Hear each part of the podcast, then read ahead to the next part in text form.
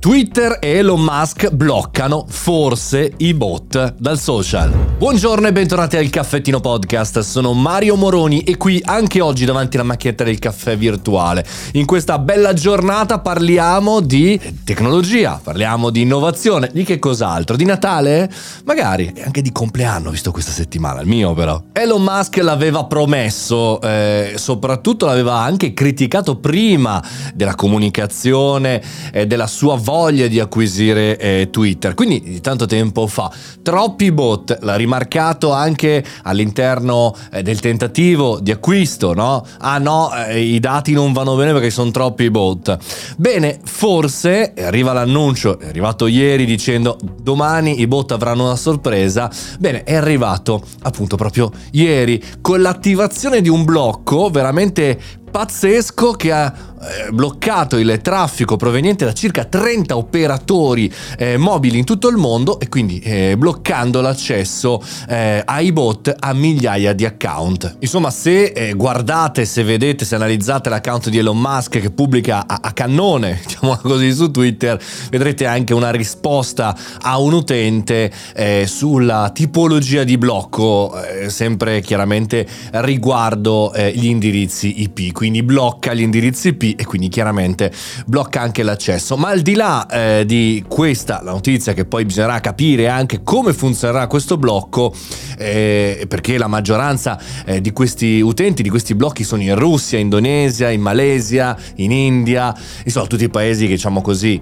sono abbastanza noti per questa tipologia eh, di, di bot. Però al di là di questo bisogna capire anche se questa mossa vada incontro alla nuova strategia di Elon Elon Musk. È lì che vi volevo portare, è lì che vi volevo portare.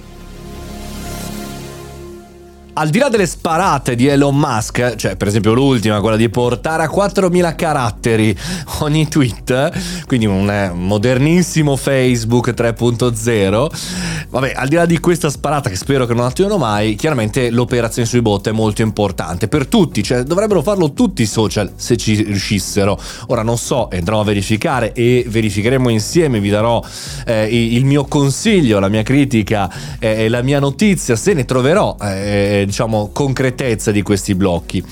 Ma il punto probabilmente è che non si può diventare eh, radical chic sui social, cioè questo social di Twitter, mm, giustamente Elon Musk lo porta eh, verso il social alternativo, quello dove si possono fare le cose che sugli altri social non si possono fare, dal free speech all'altro.